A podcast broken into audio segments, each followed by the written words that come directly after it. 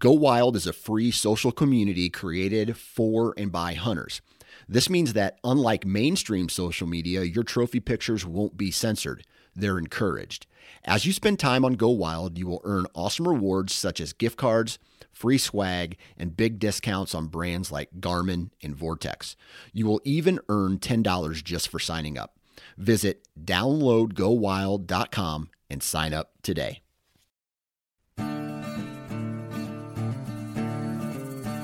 The Houndsman XP Podcast Network is taking you on the journey. Your host, Master Trainer Heath Hyatt, will combine his decades of experience as a houndsman and as a professional trainer that will light the path forward and make our packs lighter on this lifelong journey to become better hunters and houndsmen. There are no shortcuts, so lace up those boots and grab a dog leash. The journey begins now.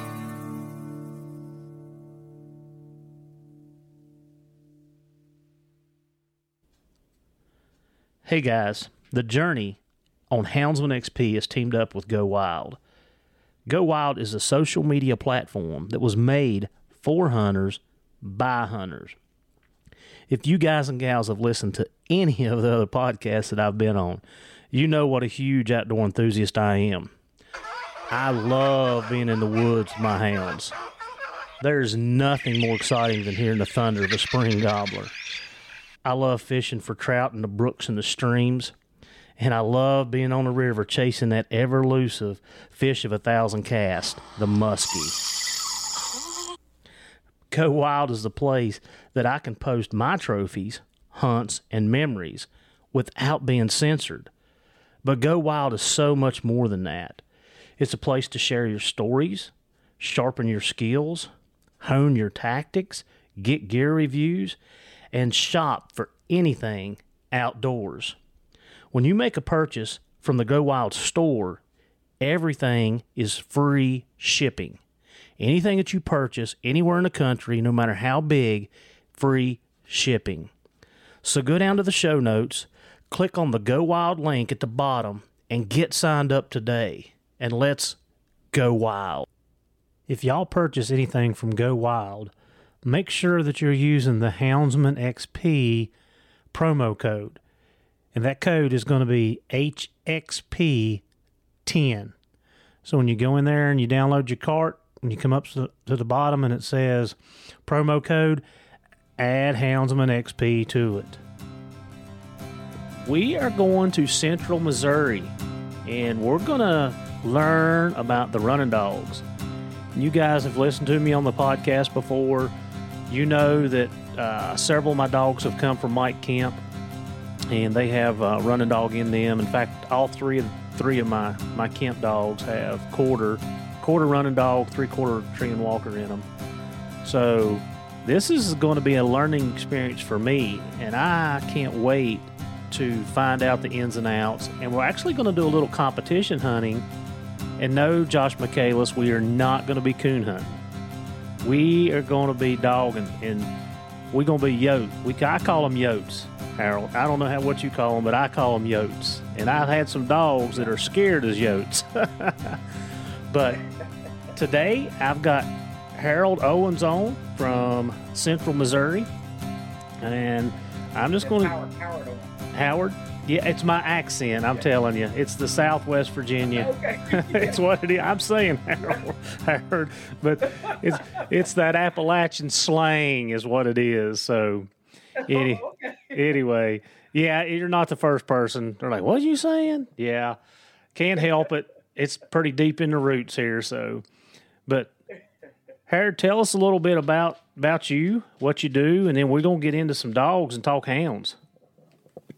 Okay. Um, I I run coyote hounds. I hunt on the outside, and I guess you'll learn more about what I mean by outside as the podcast goes along. But um, I, I hunt dogs. Uh, a lot of people nowadays run in pens and and do what I call they run dogs. Um, I, I'm actually hunting coyotes, and uh, we try to we we well we don't shoot the coyotes. We run to catch, and uh, so that's what I do. It's it's my love. Um, when turkey or deer season comes in, uh, our conservation department doesn't allow us to hunt on the outside of pens. So we'll go to a pen, we'll run in there uh, for exercise, and and you can get a closer look at your hound because he's he's cooped inside this fence, uh, whether it be hundred acres or or a thousand acres. They're going to come back by you. Where on the outside, a coyote may never return, and you just have to stay close to your truck or stay in your truck and travel along with them. And so, uh, when you go to a pen, you you get a lot uh, more looks at your dogs on crossings and stuff like that. Right. So, um, I, I, guess I, I guess I, go ahead. Nope. No, I was just going. I was just going to go back and um, kind of tell how you got into hounds, and I know that your grandfather had a big part in this. So, what what got you started into the hound world to begin with? Well, I don't remember the first time I went with my grandpa. He took me from the time I was little. Um, I know we went to a field trial when I was five, and I he gave me the trophy that the dog won, and and you know I was hooked. Um, the dog that we won with, I had actually um, been hunting with my grandpa. Um, I'd say it, it, may have been a year or two after this field trial, actually, but um, we had a beagle, a beagle club, and they, they ran rabbits, and coyotes were killing their rabbits, and they wanted us to come in and help them kill the coyotes. So we took our hounds over there, and all the beagle club guys had shotguns, and we turned the dogs loose, and they jumped a coyote, and I wandered off from my grandpa. He didn't care. He, he let me hunt, you know, and and I, I walked in probably a half a mile from where the truck was, and I heard a shot and I looked up across this cornfield where the corn had been picked, and a coyote come out across that, that field, and those dogs were after it. And uh, that guy had hit that coyote, and I actually got to see those dogs close the gap and tackle this coyote. And they just roll, they all rolled. And I think I may have been hooked already, but if I wasn't, that for sure hooked me. And um, so I walked across the field and uh, I remember that old man, he, he, gave me a dollar if I wanted to drag that coyote back to the truck. I didn't know if I could, but I'd have done it for free or maybe paid him. But he gave me a dollar and I drug that thing and it about killed me, but I got it back to the truck.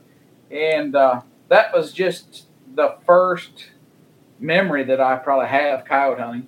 And uh, it, it was a good deal. Well, my, my grandpa, one night we were out hunting and we had a coon hunting friend who went with us and he asked my grandpa if I if he knew of anybody that had coon dog or that wanted coon dog puppies. And I sat there and I, I knew I wasn't supposed to be getting in their conversation, but man, I wanted to speak up bad. Mm-hmm. And uh, I just sat there and thought about that coon dog puppy till later on when I got a chance. And I asked my grandpa if I could have one of the puppies. And he said, You're to have to ask your mom and dad. So I couldn't wait to get home. Well, it was about three o'clock in the morning when we got home. And so the next day I was asking, and they said, yeah, I got a coon dog puppy, and I become a coon hunter until the time that my grandpa died when I was 21. And uh, at that point, I didn't want to let his pack of hounds get away. And uh, so I bought them for my grandmother. And I couldn't hunt both packs like I thought dogs needed to be hunted. So I ended up selling out of the coon dogs. And now that that's pretty much the rest is history. I'm I'm a coyote hunter now. Right. What kind of what? And I know you told me this already, but what what kind of dogs were you coon hunting? I mean, if you hunted them for that was a good 15, 15 years or so, right? Yeah. Um, I had uh, Walker dog, Treeing Walkers. Mm-hmm. Um, the first one, actually, this coon hunter, and it's just kind of ironic that it was this way. He had a Gyp that was a running walker that a guy that I got to know later, he had her, and she went to treeing coons, and she was no good as a foxhound. And he had her, and she was an excellent coon dog, and he bred her to a treeing walker. And um, I think it was some Finley River stuff, if I'm not mistaken, on the top side. Mm-hmm. And um, so I went with this half running dog and half treeing walker, but the running dog part was a great tree dog. And uh, I got me a pup that was a great running dog, but not a good tree dog. He he would run to the tree, and I was I was nine years old when I started hunting and hunted by myself. And uh, I remember he would run and he'd shut up and I'd shine the trees and try to find the coon. And then I'd take him over there and I'd pat the tree and pet him and everything. And uh, long story short, he never worked out, but I moved on. I, I ended up buying me a black and tan that was a great dog, but he was silent on track, and I treated a lot of coons. And at that time, coons were probably well, they were forty dollars maybe for a good mm-hmm. one, and it didn't take me long to pay back the three hundred dollars that it cost to get that dog. And uh, having a good dog, I ended up having buddies starting to hunt with me then, so I didn't have to be out in the woods alone, you know. And uh, it didn't bother me to be out in the woods. I was never scared, but later in life, I had kids, and I can't imagine my my, my mom and dad let me hunt. Um, they didn't know what I was doing. I was climbing trees and shaking coons out. I was crossing creeks or rivers that I should not have been crossing as a nine year old kid. But I learned a lot and I lived through it, and it's made me a better hunter, I think. right. So back to the, well, I guess we this can get into the some of the other. So you said the running dog that you bred to actually would tree. Yes. Yeah. So for is that typical? That was her downfall. That was what? That was her down. That was her downfall oh. as far as the running dog oh. guy was concerned. She that's all she would do is fall off and tree the first coon that she come across. When she was running coyotes, or what was she? What yeah, was it? She was supposed to be. Yeah. Oh well. Hmm. So she had too much tree in her, huh? Yeah, I, that's right. I guess you know, for me, I, looking at that, I, you know, I've never thought about. it. I never thought, well, that tree was a bad thing, but I guess in the running world, that's not something that is looked up. You know, is it? It's frowned upon. Yeah, and we can go a whole. I tell you, I could probably spend another hour talking on that because it's a, an issue I have trouble with. The game ear hounds that I have, um, I have trouble keeping them off of coons. Um, in other words, a lot of time when I go hunting at nighttime, I'll howl and get a coyote to answer me, and I'll either drive or send the dogs to this coyote. And uh, the reason is, if I just send them into a cornfield in the bottom, you know, where there's a lot of water and stuff, mm-hmm. they'll hit a coon a lot of times, and and them coons will put up a race. They don't go to a tree like they do for a running dog. I don't know if it's the if it's the difference in speed or what, but um, we'll have a 30 minute race in a cornfield a lot of times, and it end up being a coon, and, and that's not what we're after. And uh, you can't really, it's hard to use a, sh- a training collar and train them off of it because by the time you figure out what it was, it's on the ground and they're fighting it, you know. And mm-hmm. so it's it's a whole new issue. But I've got my line of dogs. Uh, I've had them tree coons. I mean, they put their feet up on a tree, look like a night champion, you know. And mm-hmm. I'm aggravated when I get there. And I know most coon hunters wouldn't understand that, but it's an aggravation. So, what line of dogs are you? Oh, so, let's go back to your. Let's backtrack to your granddad. You said that your granddad passed away when you were 21, and that you decided that you were going to let the coon dogs go because you wanted to keep his line going. Is that still a line that you have today? Yes. Yes. So yes, I've I've started there, and I've just uh, kept breeding on, and and that's uh, it's it's a part of me that uh, that I won't let go now. You know. Mm-hmm.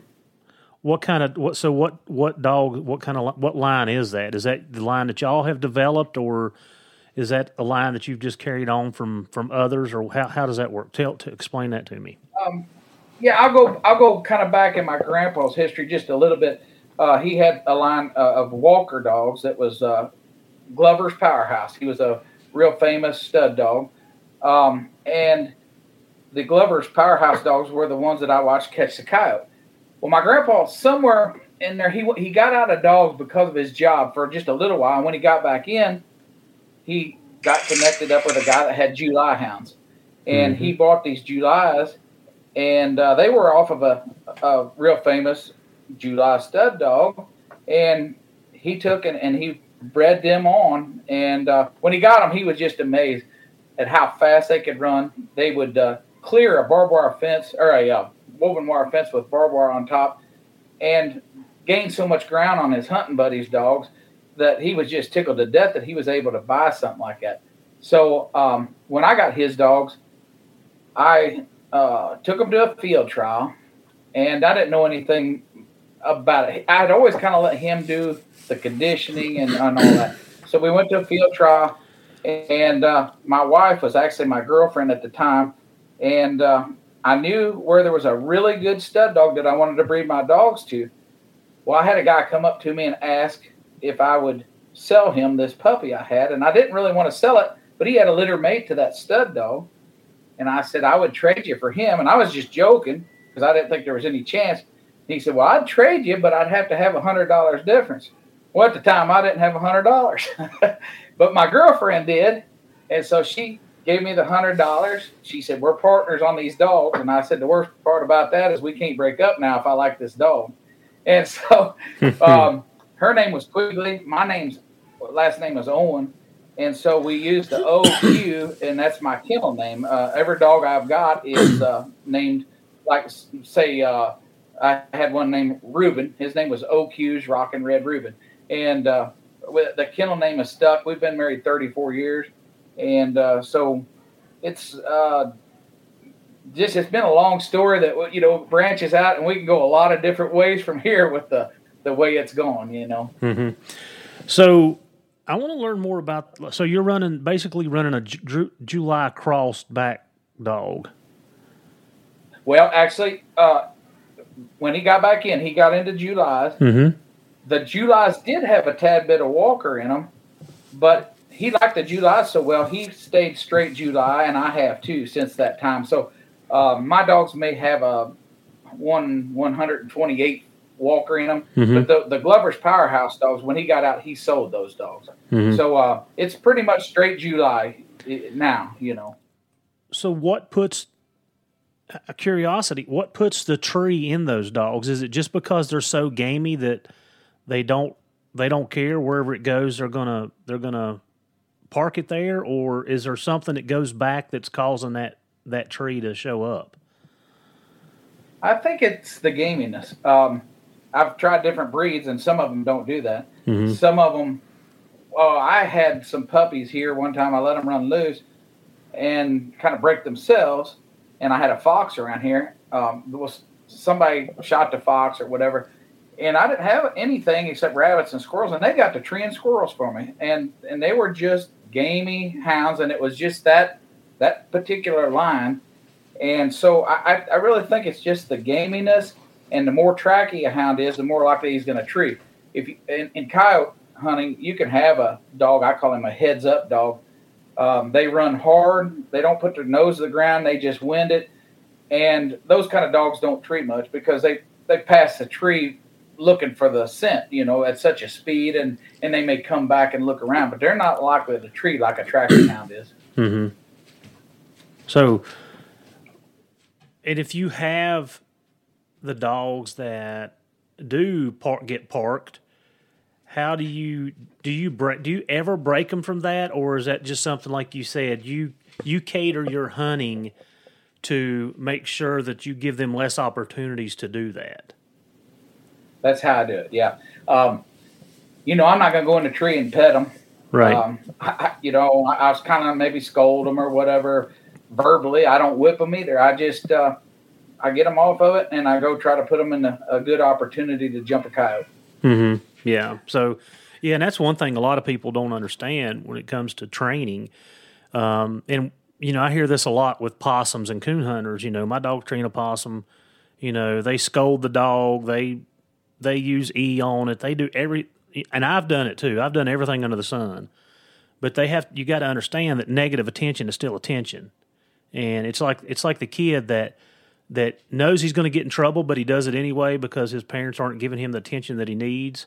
Um, and then it's like Dennis the Menace, you know. That's that's kind of what happens with the dog, and you know, I think what you're doing um, without even knowing your world, that you know, you just go put them on a lead, you don't speak to them, you go do the next thing, and then eventually they realize, well, I'm not getting paid for this, so this is not worth my time. Right. Yeah. Right. right. And, and, I've had some luck. Um, last year, I had dogs jump a coon and I had cornfields on both sides of the road. And a coon, um, it, coons and coyotes, we love hunting in cornfields because they'll get in those rows and, and give you a real race. Mm-hmm. Well, the coon crossed the road right behind my truck, and one of my dogs happened to catch it as it as it across the road, and I jumped out. I, I before I even got completely out of the truck, I heard the coon squall. I get right back in the truck and I pushed the button and I lit that dog up. He thought the coon was what did, did that. Mm-hmm. Now, the rest of my dogs still will bump a coon, but that dog there, he won't he won't mess with a coon anymore. So he had a negative experience, didn't he? Yes. you done some you done some elimination training. But but he had it in his mouth. Like that's what people don't understand is you you took that opportunity when the dog actually had a hold of the game you do not want him and and when you're not involved and that that that stimulation comes in the dog pairs that with the ant it's just like dogs fighting you shock a dog for fighting well they think the other dog's doing it so you know a lot of times that causes worse problems but no yeah so just talk to me about your hunting like you say you hunt on the outside kind of feel like i'm in jail we on the outside now instead of the prison in the confine. But so let, us let's, let's talk about outside, and then let's talk about. I want to know some about your competition on the inside of that too. So let's talk about the outside. How what what style of dog are you looking for? Like what is your if you could pick out a dog, what is something that you're looking for for your for your own benefit? Well, um, I guess the way I'd start that is I'll talk about what I have now. Um, I made a cross, and they were heads up, swingy type dogs. Uh, the daddy was that way, but the daddy learned, you know, after about he was two years old, I think, when I started noticing him closing in. When they when they let's say the game turns ninety degrees, they keep going straight. Well, he would go straight for a half a mile, and if there was a highway there, he'd hit the highway and keep going. I mean, he was an aggravation. But as a two year old, he, he started closing in on those loses and tightening up. And he became a, a dog that he was smart enough to know when to tighten up, and he was smart enough to know when to swing. And that made him a, a really good coyote dog. He could gain ground by swinging mm-hmm. and, and, and maybe not running uh, 100 yards of that track and still going full blast. And when he got to the track where the coyote, where he picked the coyote back up, uh, he he was closer than he was when he lost it. But then he also didn't go two miles in the wrong direction sometimes. And um, so I bred him. Well, his pups, they were too swingy. Um, I had uh, six of them, and uh, five of them were really swingy, and, and one of them wasn't and I ended up I've only got one left because you can't have a whole litter of pups that go the wrong direction on a lose. You, it's hard to train them. It's, mm-hmm. I, to be honest, to answer your question, I like a tracky dog, but a swingy dog or two in the pack doesn't hurt a thing because, like I said, they may gain ground on the coyote where the rest of them lose and hunt it and then hit that track and, and, and get it going again. The swingy dogs maybe gained 100 yards on the coyote and then I want those tracking dogs to be the kind that listen and pull up to the bark, and I don't want them to just run that track behind all night, which that's another issue that you can run into with a tracky dog is is they want to run every bit of that track and, and they'll be behind the rest of the race.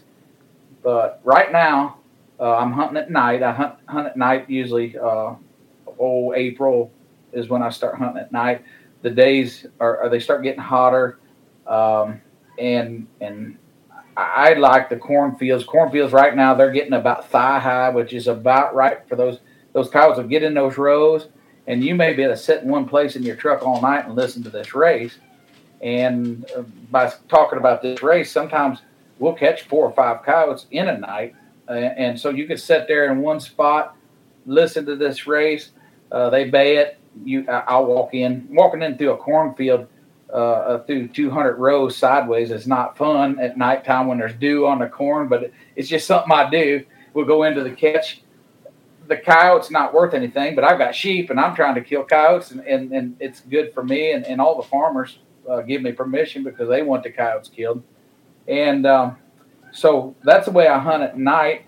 In the wintertime, um, stay at the truck and, and all the crops are out. We have uh, probably I'd say 60% open ground and 40% woods. And so the coyotes will go from the woods uh, through the open ground and uh, in the truck you get to see a lot of it, and it's exciting, especially you know if you get to see a pack close in and catch a coyote or whatever. Uh, it, it'll get your your blood pumping, get your adrenaline flowing, and uh, so daytime, nighttime, th- those are two different things. Then in turkey and deer season, uh, with with it not being legal, I'll go to a, a, pen. We call them fox pens because the first ones were stocked with foxes. Now almost all of them are stocked with coyotes. Foxes go in, uh, go in a den or whatever uh, if they're run too much. In the pens, in the pens, uh, they get run enough that they get used to going in to a den, and and you may you might get a thirty minute race and that's it. Coyotes will stay out and run. So um, we go to a, pen. Uh, we'll run. That's for training purposes, conditioning purposes, and also um, for I guess you call it culling purposes. You can see a lot of crossings. You can see what dog's doing what. You get a lot of opportunities to see your dogs in action, and so uh, you can really uh, cull a dog a lot faster in a pen, and uh, he can become a hero in your eyes in a pen a lot quicker too. You know, if he's doing the right thing all the time. Mm-hmm. So that's kind of the three three aspects to what I do, other than field trialing, and then that's a whole new game.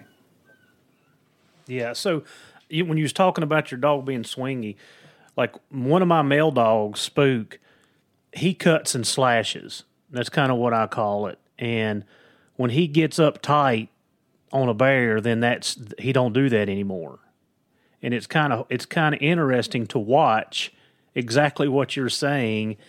Um, you know how he makes up ground and how he gets out front is because of what you're explaining is he's able to shortcut the track a lot of times, um, and he he he will swing on a tree if he overruns it.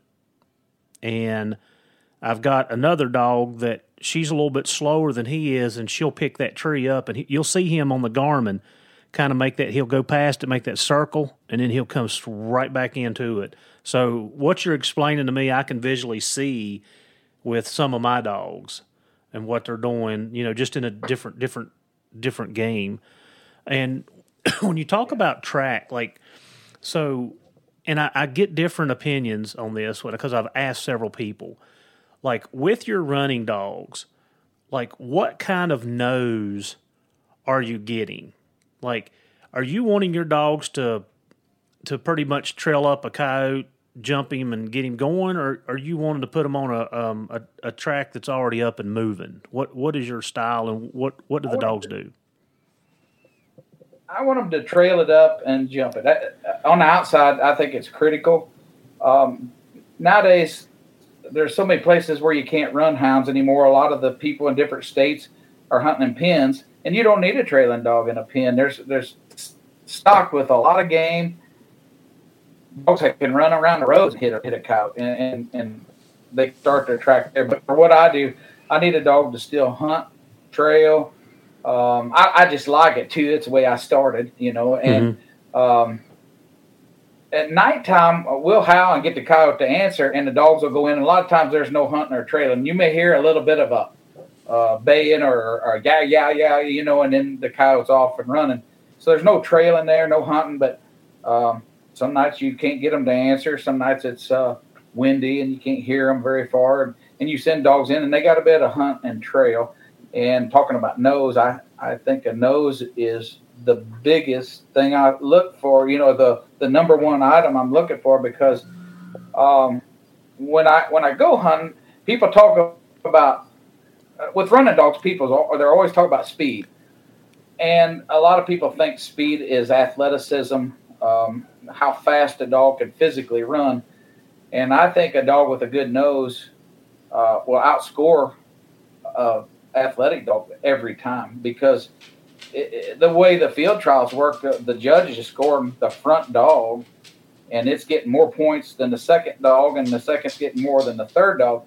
And uh, if that front dog's the one smelling it, he's he's he's going to stay the front because the athletic dogs may pass him, but they may not be on the track. So uh, nose is to me is really important. And um, my best dogs I've ever had had an extremely good nose. So what about um and this is something that I've I've run into with with mine is now I've talked to different people owners of the same bloodline that I have um and I get a mixed review but my my two best dogs are tight on the ground. And I think a lot of people and I've said it on here before a lot of people think that they're cold they're hot nosed because they're not opening and I have seen over the last two years, my dogs are four now. I have seen over the last two years that they'll get off and they'll start working an area, um, like just they'll they'll start working a hollow, and they'll go down that that that hollow and they'll just keep you know you'll see them making circles and zigzagging and you know you can tell if a dog's working or he's just piddling, you know, just going you know straight down it and just taking off, but you can see them working an area and you know, next thing you know, they're a half a mile in there and they're jumped, and of course, then they're they're called or treed pretty quick because they're tight. Um, is that something you see a lot of in the running dogs, or is that not what you guys look for? Well, I've I've seen uh, extremes on both ends. Um, I've seen dogs put their nose to the ground. You could tell when they're smelling the track, you know, just by body language, and not bark. Some of them aren't as free of barkers as others, for one. But uh, I, have watched them, and they don't bark till they get up and get the track fairly hot, and then they start opening. Um, then I've seen dogs that maybe are right beside that dog that can't even smell it. You know, you can tell by what he's doing. He, he's he's not wagging his tail. He's not sniffing the ground. He's not getting excited. He's just drifting along with the dogs.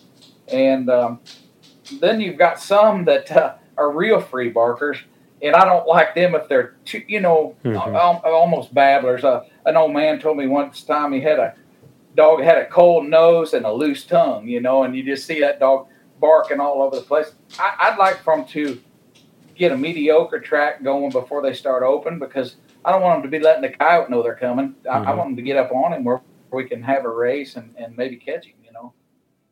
And I hear a lot of the, um, a lot of the cat dog guys too. Um, they some, the the couple that I've talked to, they like a dog to be a little bit tighter. They want that. They want him to get up on that cat before he starts opening. So, I guess it's just difference in the, the game that we're chasing, and um, for us, yeah. yeah. and I, I don't know anything about mountain lions, but uh, bobcats we do run them occasionally, and my better dogs, and when I say my better dogs, the ones that I think back and they stand out in my mind that was the cold nosed dogs, and those dogs would run a bobcat occasionally. And um, I've caught bobcats on the ground, you know, and it's it's an exciting thing. I don't I don't personally look at it at that as trash. I know some guys would, but I, I have so much fun doing it. I, I, if I see a bobcat, a lot of times I'll get my cold nosed dog out and put it on him just to see if we can have a race. it seems like they're, you know, you have to have a cold nosed dog around here to run a bobcat. I don't know if it's that way everywhere, but uh, yeah, cat dog, I could I could see you really wouldn't want them to bark until they had that track pretty warmed up, and and a, a silent trailing dog probably would actually help you get a bobcat race going a lot easier than than a dog that barked a lot. Yeah, yeah. So let's go inside. Let's go inside the cell block. When you're when you guys are doing the competition, and I heard you know you just talked about you know the dog up front gets scored, but being a judge in several other areas of hounds, like that doesn't necessarily mean that that's the best dog. So how does the scoring go? How do how do these things work? And when you say a pen, what what acreage are we looking at? I know that a lot of the guys down here in North Carolina, um, they're looking. They're most of them's got about a 50, 20 to fifty acre block is what they're looking at. The Journey on Houndsman XP has teamed up with One TDC. This dual action support for oral health and mobility in our dogs.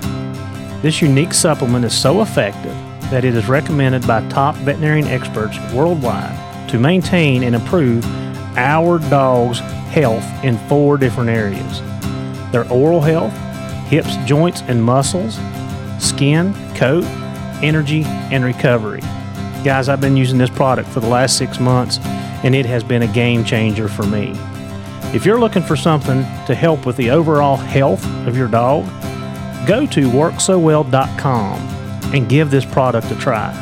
It is highly recommended by Houndsman XP here on the journey. Hey, folks, I hope you're enjoying the journey on the Houndsman XP Podcast Network with Heath Hyatt. He's always putting together a lot of good information for us. This is Chris Powell with the Houndsman XP Podcast, and I want to give you some good information right now. I want to talk to you about onX. onX Maps. I integrate onX with my Garmin system. I travel all over the United States, hunt everywhere, and if I was to buy a mapping card for every place I hunt, it would be very costly. You can go to onxmaps.com and get a subscription for their elite package for $99 and you will have maps anywhere in the United States that you are hunting. Super easy. All you got to do is look at your Garmin, see where you're at. The onX app on your on your phone will also show you where you're at. You can do all your orientation right there side by side.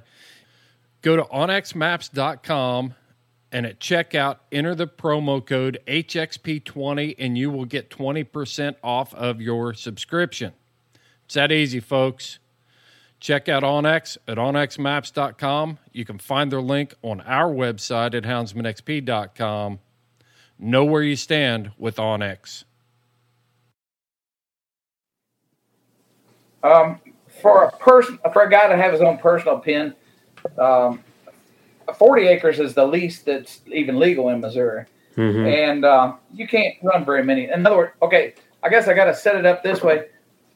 A guy who owns a pen has to buy the game for that pen. So if you buy coyotes for that pen, and it's a 40 acre pen, and five dogs in that pen are going to cause every coyote to be caught, then that guy's not going to stay in business long. It's not what he wants. He wants to use that pen. So it depends on how much brush is in there, how much open, and in other words, how many times the coyotes, uh, the dogs could see the coyote and close the gap by eyesight. Mm-hmm. Um, so every pin's different. A real thick pin, you can have less acreage than a, a, a big pin. Um, now, if you're going to competition hunt, about the smallest successful pen uh, that I've ever been to is probably four or five hundred acres.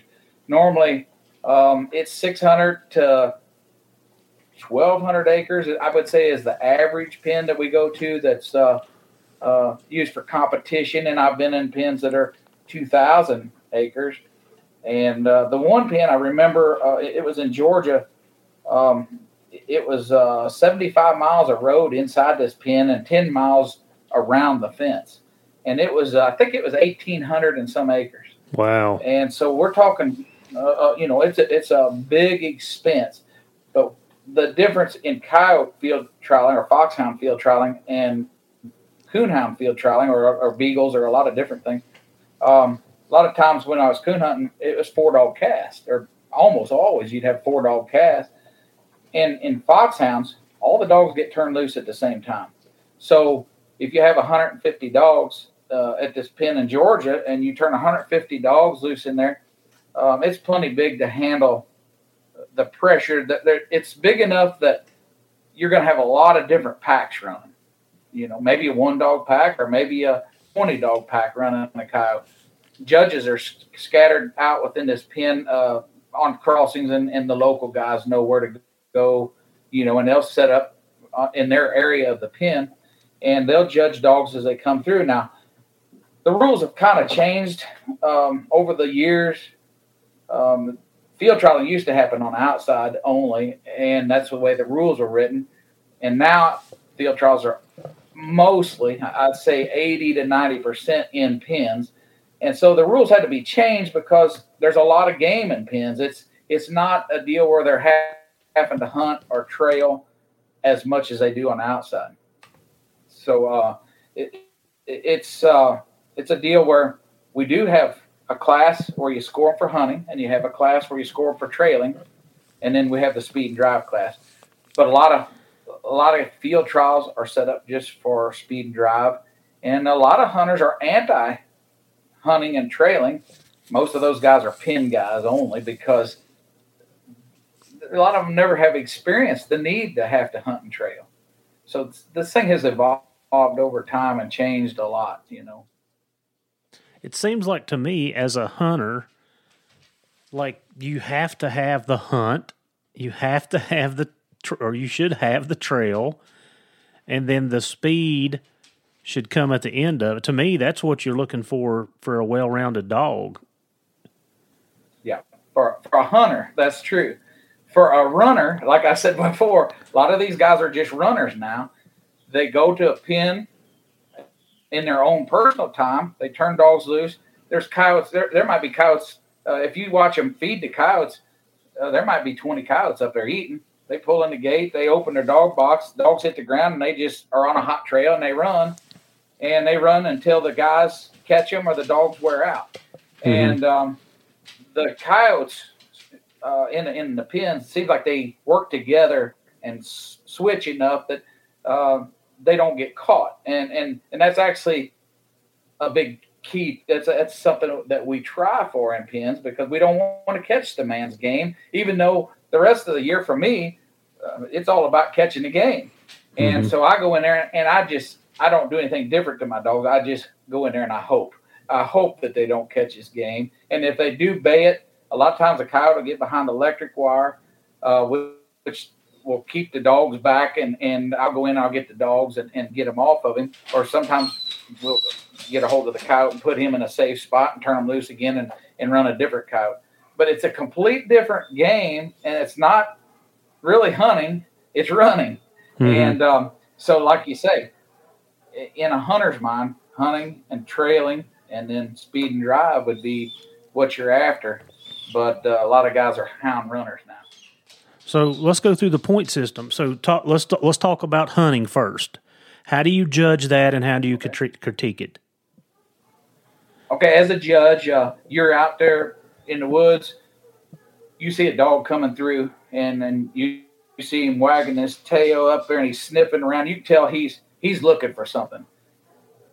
Each individual judge uh, has has uh, his his discretion can give that dog within the first hour, you can give him 10 points, and then the point system goes up as, as the hours go along. So a dog in the fifth hour comes along and hunting, you can give him 20, I think it's 25 points, I believe, uh, because it, it's harder for a dog to hunt if he's tired.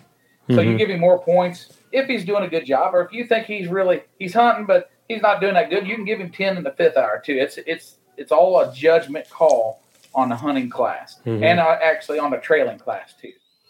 But why was it like if if we're hunting in a in a pen, would it take five hours to find a coyote? No, not not unless you're you happen to go to a pen that didn't have any game, right, or something like that. So when I'm talking about these rules, they were set up on the outside, and this is the same set of rules that was taken to a pen. Nowadays, a lot of guys don't even have the hunting and trailing rules in these pens that have so much game in them. They, they've they've taken them out, and you've got old timers or or guys who are set in their ways, grew up the old style. Um, they get aggravated at the young guys for not wanting hunting. You know, it's just mm-hmm. like anything else. You got guys that have different opinions. Um, there's been you know splits within the hunting organizations over just guys uh, liking one set of rules versus another set of rules. And the thing is, everybody hunts differently, and I've done it all, and I like it all. I, I can see both sides of the coin, you know. Mm-hmm. Yeah, I, and I can, I could see the the issue with just the the need for speed. I get that. I mean, I completely yeah. get it. Um, all right, so you get so that's how you judge the hunting part. Now let's talk about the tracking or the trailing part. Okay. So a dog, you hear a dog trailing, and uh, I, I, ride a horse as much as I can when I judge, just because I can get around quicker. So I'll head towards this dog, and uh, and these dogs all have numbers on them. That we we judge them by the number on their side. That's how we know a difference. And so we paint numbers on them, or um, like I like white dogs, and uh, I use black hair dye. And so you get in here, you see the dog trailing um, you you decide as a judge. Uh, once again, ten points is the minimum. 30 points is the maximum. 30 points can be given if that dog jumps the game and runs it. If you actually, you know, get an opportunity to see the dog jump the game and run it, you can give him 30 points. So you decide what you're going to give this dog, and you write that number down and the amount of points, and then the time. And then that way, if another judge scores him, he can only be allowed so many hunting or so many trailing points per hour. That way, he's not just loaded up on hunting and trailing points. Um, and it, it gets kind of complicated if you, get into the uh, figuring the winner because the way the rules were set up, it's a it's called highest general average. So they average the hunting category, the trailing category, and the speed and drive category, and then all the total points there. There's actually an endurance category, and in the endurance category, the judge doesn't doesn't figure that or score that. It's totally figured off the average of these other three categories, and then all four categories are averaged together, and the highest score wins and, and we could go there if you want, but that's going to be another hour or two to talk about how that works. No, but I want to go back. If if you're judging a dog on trailing, and you and you you say there's 150 dogs, let's just say there's 20 dogs in this cast, or, or is that what you call them? There's a there's 20. Uh, yeah, but yeah, yeah, you don't. We never have that few, but yeah, go ahead. Yeah, uh, maybe maybe um, a um, hundred dogs is a little bit more than the minimum. And, and so let's say there's 100 dogs. Okay, so there's 100 dogs, and you're going to judge these dogs on trailing. How do you pick apart who's doing what? What? Like, how do you say, okay, this dog's going to get maximum points, but the fourth dog in line, is it barking because the front dog's barking, or is it barking because it's actually trailing? Like, you know, you start seeing these things, you're like, mm Yeah, yeah. You know, um, you hit on something that that uh, there's a fine line between trailing and speed and drive, and it's it's kind of a judgment call. When you have four dogs barking on a trail, it, it's I would say 99% of the time it's it's speed and drive. Uh, when what I consider trailing, uh, usually you might have a, a couple dogs doing it. You might have a hundred dogs out there, but they're not all together. They're they're all in the woods. But here working this trail, usually you might have five or six dogs uh, on a on a mediocre warm trail, and one or two will be doing the barking. And um, so those two are the ones that you try to score. And you try to well you you score any that are trailing, but that's just the way it is. Normally, not more than one or two trailing scores are given at the time, in my experience. You know. And uh, so this has just come to a thought. Would you benefit by having an independent dog that goes and gets their own game versus the dog that is in a pack? Okay, yeah, that's that's where coon hunting is different. You know, like independence is a big deal in the coon hunting world. Mm-hmm. In the foxhound world, uh, yeah, he might get a trailing score, and he might get hunt, hunting score because he was alone doing it by himself. But by the time he jumps it, um, and like I said, there's been a split in the rules, but national rules and some of the other rules are the same. Once he jumps that game, if he's running by himself, a running alone score is 20 points. A running up front, a first place score is 35 points. So he may have benefited in the mm-hmm. hunting and the trailing. He gets it jumped, and really, uh, most of the day he ought to be running. The hunting and trailing should be at the beginning or on a lose, possibly. And so uh, for the for the biggest part of the day, he should be getting speed and drive scores, and he's getting 20 every time. Now, when he's barking, he's pulling more dogs to him too, so mm-hmm. it could work in his favor if he's fast enough to hold the front end. But uh, I nobody really wants them to be independent that I know of, uh, like in the coon dog world. Mm-hmm. And for me hunting, I don't want them to be independent because I like a pack. I, I like to hunt a pack. Mm-hmm. Now, I like every single dog to be able to do his own work. Don't get me wrong, but I don't want him to leave pressure. And I've and I've called for that before. A dog that he just can't quite run up, or it's too much work for him, so he goes off and gets his own game. I don't I don't like a dog like that. And then the field trials, other than what you said, maybe getting more trailing points or something mm-hmm. like that, he would not benefit. Mm-hmm. And when you're talking about running, like what is your expectation for when your dog gets in? Let's say he's jumped. Let's just get to that point. You've jumped and they're they're running the yote. How long do you expect that dog to stay with it? Like what is like for me? And I don't have all my I don't have my all my dogs are not like this, but this is what I want. I want to have to go pull that dog off that animal. Like I want to have to go catch them off. That is my expectation. But I don't have a pack of those at this point in time. what is yours?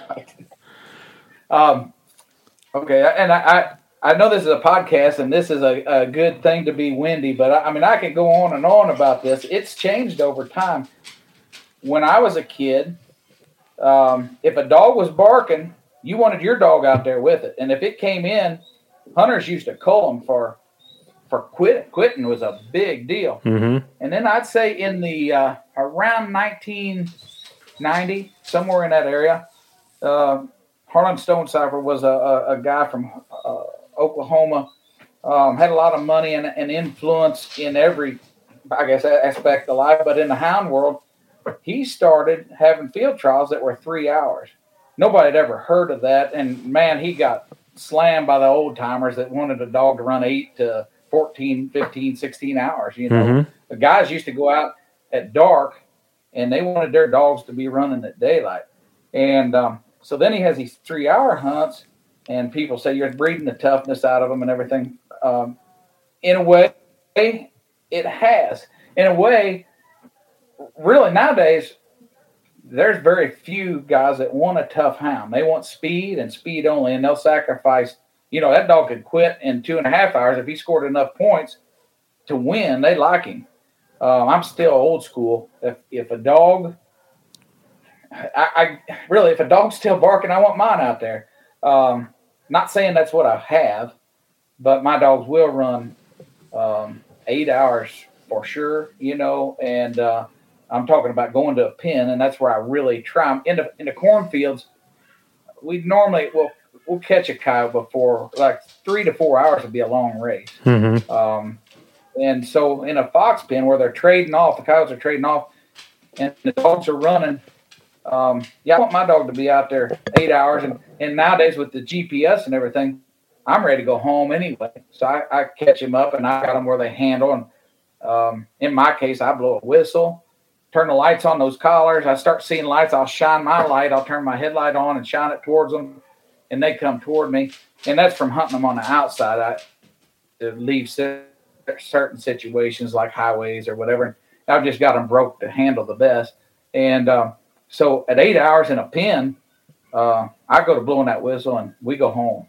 So uh, I don't want anything blowing the whistle at me. I, don't want them to tell me when we're going. Right. Home. I want to be the one to call. You know. Right. And so uh, I hold it against him really hard if he if he quits before I'm ready to go. Yeah, my my great granddad, um, he used to run Fox. I mean, back in the huh, that was back in the early '80s, is back as far as I can remember um, when he was doing it, and that's what they did. They go out at dark and they catch the dogs up after daylight, and that's what they expected. Um, I have very little knowledge about it other than listening to him talk, but um, you know, I, that, and that's how I want my dogs. Uh, if they're if they're on a walking bear, like don't come off until I get you. That's just it. Right. Don't come off. Like you better stay. And and again, I do. I don't have a pack of that. I've got a couple, um, but I and I don't have that as a whole. And I I want my dogs to stay after. I'm like you. Like well, even if another dog's not barking, I want mine in there barking. Like, if you've got it up and running, you better do your job. Just do your job, and I'll do my part. I'm a little older and slower. It may take me a few more minutes, but but I'm going. I'll get to you. Just give me a minute. But I want you to stay there till I do. Right. Yeah. Right. yeah. Yeah. Um. Anymore in, uh, I would say probably in the foxhound world, maybe seventy percent really don't care anything about how tough they are, or if they come in, that's fine, as long as they did a good job when they're out there. So, we, we really... we got to finish up with the speed. Like, okay, so you just kind of hit on it. So basically, as long as you're when you're crossing the paths or the the crossing points, as long as you're up front, you're getting those points. Yes. Yeah. Uh, speed and drive is what it's all about in the modern era, I guess you'd say nowadays. Um, we run for trucks, you know, uh, and it's all judged on the front dog gets 35 and the second dog gets 30 and it drops back five point increments. And there's different sets of rules how far you go back with that. Uh, uh, seven dogs is where one one of the rules they they go back to five points, and uh, there's judges strategically put all over the pen.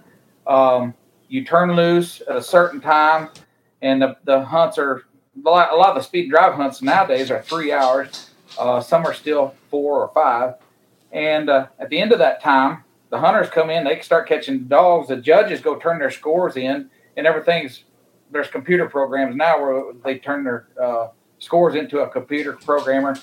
Um, they add them up, and and the, the most simple uh, set of rules is where they just add them together, and the dog with the most points wins. Um, there and there's a lot of different sets of rules that come in there. Probably the, one of the main uh, things that I think differentiates it is um, most or a lot of hunts you have to write the time of that score down. So if that dog goes to the woods and hits another judge in 100 yards and he scored him two, that way a dog's not gathering a lot of points uh, because of hitting strategic judges. Uh, he's got to score once every five minutes, and everything else is thrown out. And they keep his maximum score for that five minutes. So there, you get into a lot of details with this, and, and a lot of different sets of rules. But in general, the dog that crossed the road um, the most times up front, uh, you know, he's going to have the most score, and he's the winner. That's that's really the. It's a simple deal, and it's probably the most popular deal nowadays. Hmm. Yeah, I, I get it. I mean, I guess you know, for the competition side of it, I guess that's what you need, and but for the for the the hunting side of it, that's just a part of it. It's not it's not the whole makeup. So, right, well, right. Yep. before we wrap this up, just take a few minutes here and, and, and tell us what you would like us to know about the running dog world. Um, like what what is important? What makes you you know? I know that anybody that likes a dog and catching game that that's what kind of what makes them tick. But what is it that you want us that that don't have a lot of experience or do, don't know a lot about it what is what is it? Some things, advice, some stuff that you would tell us. Oh, um, I think, and I don't know if this goes to hunters, hound hunters as much, but um, deer hunters, still hunters, uh, they don't like a lot of us, and we're just out there doing our thing. Uh, they're trying to do their thing. Um, like, I said, I don't even shoot the game. The dogs catch it, or we don't get the game. You know, um, and we're not running deer. We're off the edge of the earth. Uh, you know, we're just out there trying to have a good time, uh, doing our sport. And um, in deer season, I try to leave them alone, let them do their thing. Uh, same way as as anti hunter or non hunters, I guess. Uh, a lot of them get aggravated, and and some situations sometimes happens. Uh, you know, I've heard of coyotes uh, running on a old lady's front porch, and she come to the door, and and uh, there's a, a, about 15 dogs have a coyote bait, and she opens the door, and the coyote comes in the house, and just some bad deals happen. Mm-hmm. But we're not.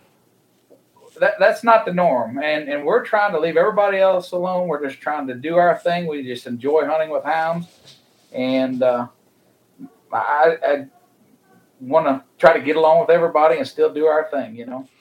Well, and you talk about you know the deer hunters because I think you know they outnumber all hound hunters three to one, and you know you guys are doing predator control, whether they understand what's going on or not. You know, I, I don't know how many how many yearlings a, a coyote takes down a year uh, I've seen different numbers, so I won't even speculate on what, what they are. But you know, there it's a tremendous amount of game that that coyotes take. Um, you know, it's just like bear. I mean, bear do the same thing. you know, it's like the coon hunters. You know, you guys that like to turkey hunt, the coon hunters are are for every coon they take, they're saving probably a batch of your eggs for the spring. Yeah. You know, for the hens laying. So, you know, hound hunters mostly hunt predators, right? And Right. Right. you know that not not all but most and you know we all we all have to understand that you love to do what you do i love to do what i do i want everybody to enjoy the outdoors and you know that's something that we don't do enough is kind of educate each other and have an open mind and understanding like i said i I don't like coyotes at all, and that, I don't have nothing against them. Like I just don't like them. I don't want my dogs running them either. they do, and I've never told them to. It's like, ah, what do y'all do this for? and it's funny. Um, I interviewed a guy from uh, Western PA, uh, Brent Hilliard, and one of my dogs, he'll rig a coyote. I've never, I've never purposely had him on a coyote ever and he he'll rig a coyote. But when he rigs a coyote, you can tell there's a distinct difference in his voice. He sounds angry when he barks. Like he has that. I mean, it's just it's. I mean, it's just an anger coming out of him, and I know immediately when I hear that. I'm like, oh, coyote, and I just keep driving. You know, I don't even put him down, and it's so weird that, you know, that he has that distinguished bark. Um, on a coyote. When he's on a bear, he's got a more hollow, you know, like a bell or just a boo instead of that ah, like a scream. Um, But it's funny. But uh, yeah, I don't want my dogs running them, and I have problems with them, and don't ask them to have problems with them. You're having problems with coon. I got problems with coyotes. Right, right. I get that. Every hound or dog guy has a problem with something probably because none of them are perfect. Yeah. no, that they are sure are they're not. But I really appreciate your time. I really appreciate appreciate you enlightening us. Um, like I said, it's always a learning lesson, especially when it's outside of my wheelhouse. I know dogs, but I don't. You know, I don't. I don't. I don't have running dogs. I've ordered dogs over, you know, the last twenty years. Um, that's mixed. I had. I got a dog from Idaho that was mixed up with July.